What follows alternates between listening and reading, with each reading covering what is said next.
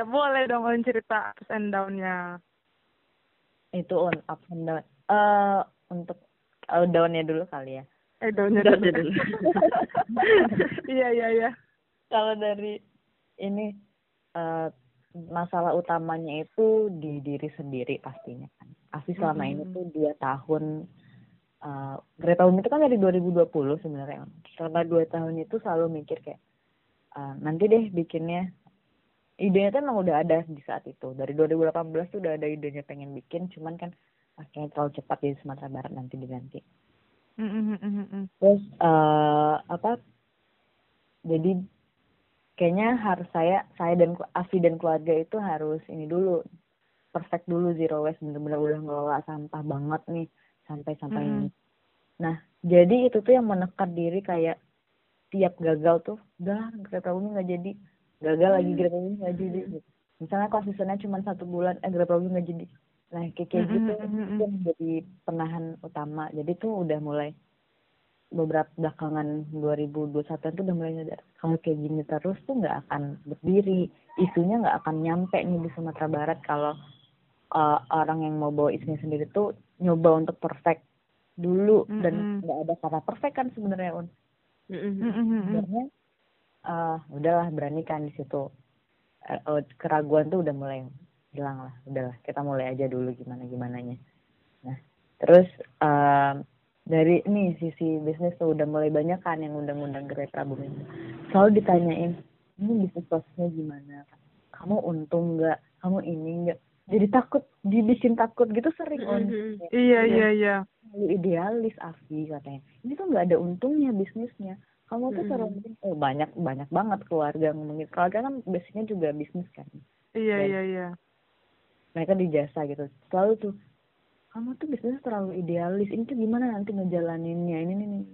Wah itu udah dari segi besar banget pun.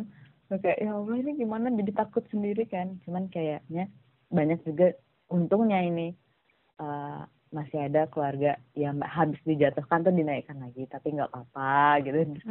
Tapi banyak yang mendukung idenya, banyak juga yang orang tua terutama juga sangat mendukung sih.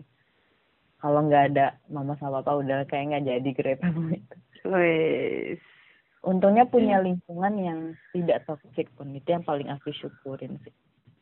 Alhamdulillah. Lingkungannya lumayan bagus untuk bisa berkembang. Ya alhamdulillah lah, itu satu privilege juga kan, punya lingkungan yang positif. Dan tokonya pun juga digampangkan itu.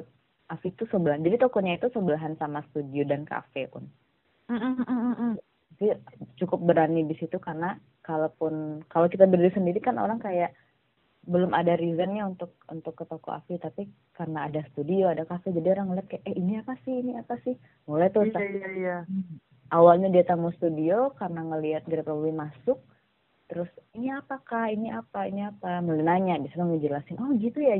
Nah mulai tuh mulut ke mulut, mulai banyak yang datang karena tokonya juga lumayan ini kan, estetik kan, jadi banyak anak-anak yang hobi-hobi foto tuh datang cuman sekedar foto awalnya mungkin niatnya, tapi aku selalu ngejelasin produknya ini tuh gini kak, ini gini. Kayaknya bener ya kak ya ini. Gitu sih. Keren. Terus 2020 itu waktu tuh masih jadi embrio kan. Katanya dulu pernah ikut ikut lomba-lomba lah Gerai Prabumi ini. Iya, jadi 2020 itu awal embrionya Gerai Prabumi itu kita mulai dari 3 produk upcycle dan kita coba majuin ke PMW, Pekan Mahasiswa Wirausaha. Nah, dapat tuh pendanaan di situ. Di situ kita beli mesin jahit, kita beli peralatan-peralatan lainnya yang sekiranya kita butuh. Itu dengan 3 produk upcycle. Kita bikin produk dari kantong kopi. Kilan kan sekarang banyak coffee shop ya, Un ya. Nah, kan banyak limbah kantong kopinya tuh. Nah, saat itu kita minta kantong kopinya, waktu itu kerjasamanya sama merger. Aku minta, boleh nggak? Iya, minta kantong kopinya. Oh boleh, minta kantong kopi, bikin snack pouch di situ, terus bikin produk bag gitu yang lain-lain. Itu awalnya dapat pendanaan. Nah, di situ tuh kan yang di 2000 dan itu masih aku tuh masih maju mundur tuh ngerjain Gerai Prabumi karena diri sendiri aja belum perfect nih yang tadi aku ceritain. Yeah. Terus dari situ ikutlah Youth Co:Lab. Youth Co:Lab yang UNDP itu memang dikasih kesempatan presentasi, tapi mungkin memang belum yang diharapkan sama UNDP, nggak menang, nggak dapat pendanaan, tapi nggak apa-apa dapat. Tapi masuk Youth Co:Lab UNDP itu udah keren, Un. Iya kan, nggak semua orang bisa masuk. Dan aku tuh pertama kali tahu ada Gerai Prabumi itu, gila ya, ada toko zero waste di Padang tuh kayak luar biasa. Ini pasti kecamuk yang ada di batin si owner ini, kan? Karena kita tahu orang Sumber tuh kayak gimana kan? Ini susah banget, susah. Ah, aku membayangkan aja sakit kepalaku. Karena kan memang banyak yang positif sih, Un. Maksudnya sejauh ini Afi ya cuman sedikit lah yang nanggap kita. Ataupun mungkin karena Afi itu dari awal sebelum buka itu masuk dulu ke lingkungannya, maksudnya mau mengelilingi diri sama orang-orang yang paham lingkungan dulu nih. Jadi itu didukung terus gitu. Tapi kalau misalnya kita memulai tanpa masuk dulu ke orang-orang yang emang concern ke lingkungan, oh itu pasti bakal parah banget, lebih parah pasti. Tidak ada dukungan kalau kayak gitu. Jadi ada berapa produk sekarang kolaborasi di toko, Un? Ada beberapa yang masuk. Oh iya. Jadi selain dari upcycle produk Gerai Prabumi sendiri itu ada. Terus untuk Gerai Prabumi sendiri kita memang concernnya ke upcycle, yang di bawah brand Gerai Prabumi. Terus ada dari diri iya, dari diri itu juga uninya orang Sumatera Barat, orang Padang juga. Ini uni siapa nih? Betri ya, kelas aku nih Betri. Iya, ini Betri tuh masuk. Ngalare tuh Suri The Good juga. Suri The Good. Terus ada brand-brand lain yang, tapi sekarang nih aku mungkin kalau bisa ini share, lagi pengen cari supplier ini, Un. Supplier kayak yang bikin sabun, sampo, tapi ada. Kalau sabun ada Amna Lab kalau nggak salah yang di Solo. Oh, nah boleh tuh, Un. Nanti mungkin aku minta kontaknya biar. Memang kesulitan sih nyari itu sekarang kan. Kalau untuk produk pembersih rumah gitu-gitu ada dari Batu Sangkar, aku dapat kebetulan punya keluarga juga, dan di sana tuh di Gerai Prabumi bisa refill produknya itu. Ada sabun cuci piring, ada sabun. Jadi gimana nih kalau seandainya ada sana Pandangani yang memang ternyata dia punya bisa bikin kayak begituan kan. Gitu ya. Terus gimana caranya bisa masuk ke store-nya Gerai Prabumi? Bisa. Apakah harus ada itu? Langsung. Nanti nah itu biasanya aku langsung ngajak meeting gimana dia ngenalin produknya, aku ngenalin Gerai Prabumi dan nilai-nilainya, nanti aku ngirimin SOP Gerai Prabumi. Kalau misalnya nilai-nilai kita sama dan produknya aman segala macam, oke, gampang kerja sama gitu, boleh masuk. Mantap iya gitu, mantap ya. Ini kita langsung terkesima nih. Jadi kita langsung pikir di homestay kita itu ada produk-produk yang Gerai Prabumi ini. Jadi dari sabun, dari perlengkapan. Bisa aja ini campaign untuk homestay sama hotel yang ada di Sumatera Barat. Dan ini wadah juga nih bagi kawan-kawan yang buat produk-produk kayak, jadi kalau kita di tim sana itu ada Husen punya teman-teman di Batang Craft, itu buat pipet bambu, buat produk-produk dari bambu. Ini mungkin bisa kita perkenalkan dengan Uni Afi, jadi di bisa langsung. Kalau memang cocok itu untuk pemasarannya langsung, atau dibimbing nanti kawan-kawan untuk bisa sesuai standar di sana. Iya, boleh, Un, boleh. Sekarang juga tuh pas banget tuh, Un. Sekarang, Un, Gerai Prabumi juga lagi kerjasama nih, Un, sama SMK 8 untuk produk keramik juga. Mantap.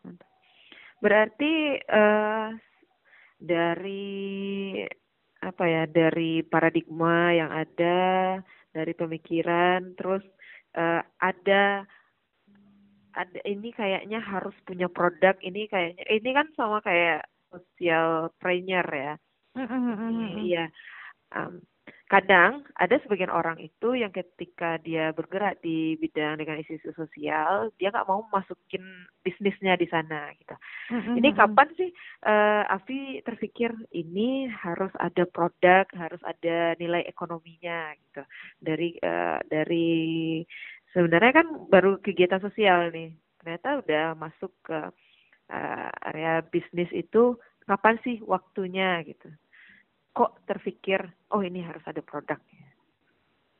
Iya benar. Jadi tuh dari awal Afi untuk biasanya kan waktu bikin program itu biasanya kita tuh mikirin impact-nya doang nih untuk masyarakat.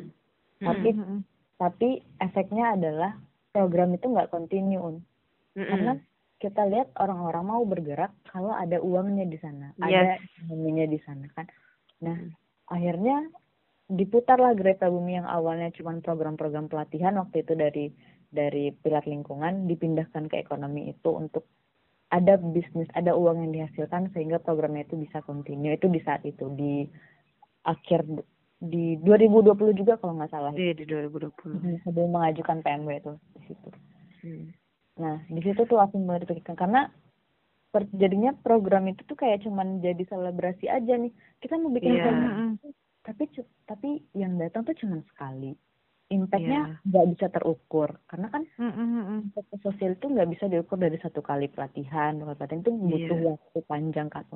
Dan orang yang mau, yang akan sukarela atau panitianya lah kita anggap pelaksananya itu ada yang kuliah, ada yang ini. Dan kalau misalnya kegiatan itu nggak jadi prioritas mereka, tapi ketika itu ada uangnya di sana, nah itu bisa menaikkan prioritasnya gitu.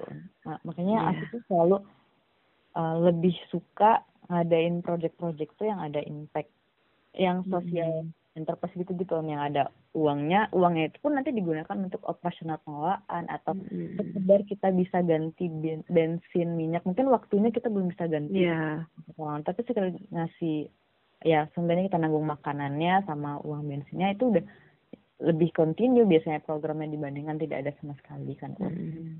Iya, ini sebenarnya memang salah satu apa ya, support juga bagi kawan-kawan yang sedang bergerak di bidang sosial, karena yang terjadi banyak sosial jauh-jauh pitih gitu. Karena memang tidak bisa kita lepaskan suatu yang kita lakukan, apalagi para pionir-pionirnya anak muda. Kalau misalnya dia lakukan itu terus dampak ekonominya tidak ada, ini akan ada dilema apakah kita akan stay di sini atau lanjutkan cari pekerjaan baru yang lebih mapan. Iya, betul, apalagi betul. Para penggiat itu banyak yang pintar-pintar kan, jadi ini jadi nggak bisa dilepaskan isu sosial dengan ekonomi itu dalam pengembangan pekerjaan sosial yang menurut kita nggak materialistis, kita nggak money oriented, nggak bisa kayak gitu karena memang hidup butuh butuh uang gitu. Iya benar, betul kan. Karena terlalu apa ya Unia, terlalu utopis sebenarnya kalau misalnya kita bilang enggak harus dipisahkan sosial dan ekonomi. Itu ekonomi itu yang memang kayak apa ya, kompensasi mungkin bagi kita ya. Wah, memang apa yang kita upayakan ternyata tuh bernilai ekonomi dan itu perlu diseriusin. Kalau enggak ada tuh kayak apa ya, nanti lama-lama tuh nurun semangatnya. Nah, iya. normal mahasiswa normal. Ya, belum lagi pengaruh dari luar kan On yang ngomongin apa sih kerjaannya sibuk banget ini tapi nggak ada uangnya. Nah itu tuh mulai tuh aduh ya bener. Mulai tuh. Iya.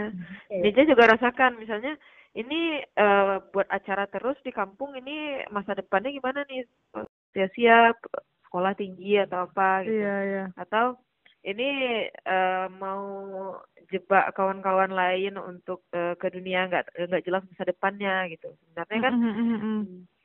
Jadi banyak juga pemahaman yang seperti itu, memisahkan antara pekerjaan sosialnya dengan ekonomi. Jadi nggak bisa dijalankan dua-duanya kan? Iya, iya, betul, Un. Terus sekali. Terus sekali ya, Korea? Iya, iya, Un. Sangat relate, Un. Sangat relate ya. Maksudku kalau mau dikasih pertanyaan, terus mau hidup yang bagaimana yang diinginkan? Kayaknya jadi pertanyaan jadi gitu kan, On. Terus mau idealnya yang bagaimana, hidup yang bagaimana? Iya. Tertarik tadi sama yang disampaikan Afi, kalau guna kita diciptain itu untuk apa sih gitu? Atau untuk kerja, hidup, pagi, pulang, sore, terus ya sudah selesai ibadah gitu kan. Maksudnya apa sih hal lain yang memberikan dampak gak hanya untuk kita tapi juga untuk lingkungan sekitar gitu. Keren. Emang keren. Kayaknya tugas Afi sebagai agent of environment di Sumber ini banyak ya, karena memang nggak banyak aktor-aktor yang memang concern di bidang ini, Fi. Jadi mungkin semoga banyak terhubung dengan kawan-kawan yang punya visi-misi yang bersama, terus kolaborasi lah ya, yang kita yang bilang tadi itu bisa jadi di homestay. Kayaknya kalau anak muda tuh sudah cukup aware lah dengan hal-hal kayak begini. Hanya saja mungkin mereka sendiri-sendiri. Nah, benar-benar, Un. Batu lah. Jadi Darah Muda Project nih harus bantu. Jadi ada PR juga ya, Un ya. Iya. Jadi kita perannya beda-beda nih. Ada yang jadi rumahnya, ada yang jadi orang punya rumah, ada yang jadi benda-bendanya. Jadi ini Kori silahkan fasilitasi nih. Iya, Un. Kami merasa sangat begitu juga, Un. Setiap kali kayak brainstorming kan, waduh kita udah mau 2 tahun ini gitu kan. Terus mau kita apakan data semuanya pembicaraan kita selama ini. Kalau cuma kita menghimpun, terus apa bedanya dengan media, dengan yang lainnya? Iya. Ya, sebenarnya kalau dilihat dari judul Darah Muda itu sendiri, sebenarnya apa yang sudah diramu oleh kawan-kawan diperbincangkan, dibahas ini bisa jadi darah loh. Darah yang mengalir di darah kita sebagai anak muda Sumatera Barat gitu. Nggak hanya jadi nggak hanya jadi wajahnya, tapi juga sudah jadi darah mengalir. Jadi ini bisa continue. Betul. Terima kasih banyak, Un. Nanti kita insyaallah lah, Un ya, kita garap lah ini ya, Un. Jadi kita coba-coba sama-sama bikin satu movement yang baik lah, bisa mengintegrasikan kawan-kawan muda-muda yang lain gitu. Biar atmosfernya makin banyak gitu, makin melebar spektrumnya. Ini kalau lanjut ke pertanyaan nih, ini apa dan bagaimana sih Gerai Bumi ini ingin dipandang oleh customer-nya gitu, dan semangat apa yang ingin disematkan untuk pelayanan nanti ke depan? Oke. Jadi Afi ingin Gerai Prabumi itu diingat sebagai teman bertumbuh oleh teman bertumbuh. Jadi Nggak hanya customer-nya yang terus belajar, Gerai Prabumi juga harus terus belajar gitu. Iya. Ada suka kata-katanya. Gak cuma jadi toko yang jual produknya aja, tapi juga jadi mungkin nanti akan ada ilmu. Ini kan ilmunya pasti berkembang kan, On. Nah itu.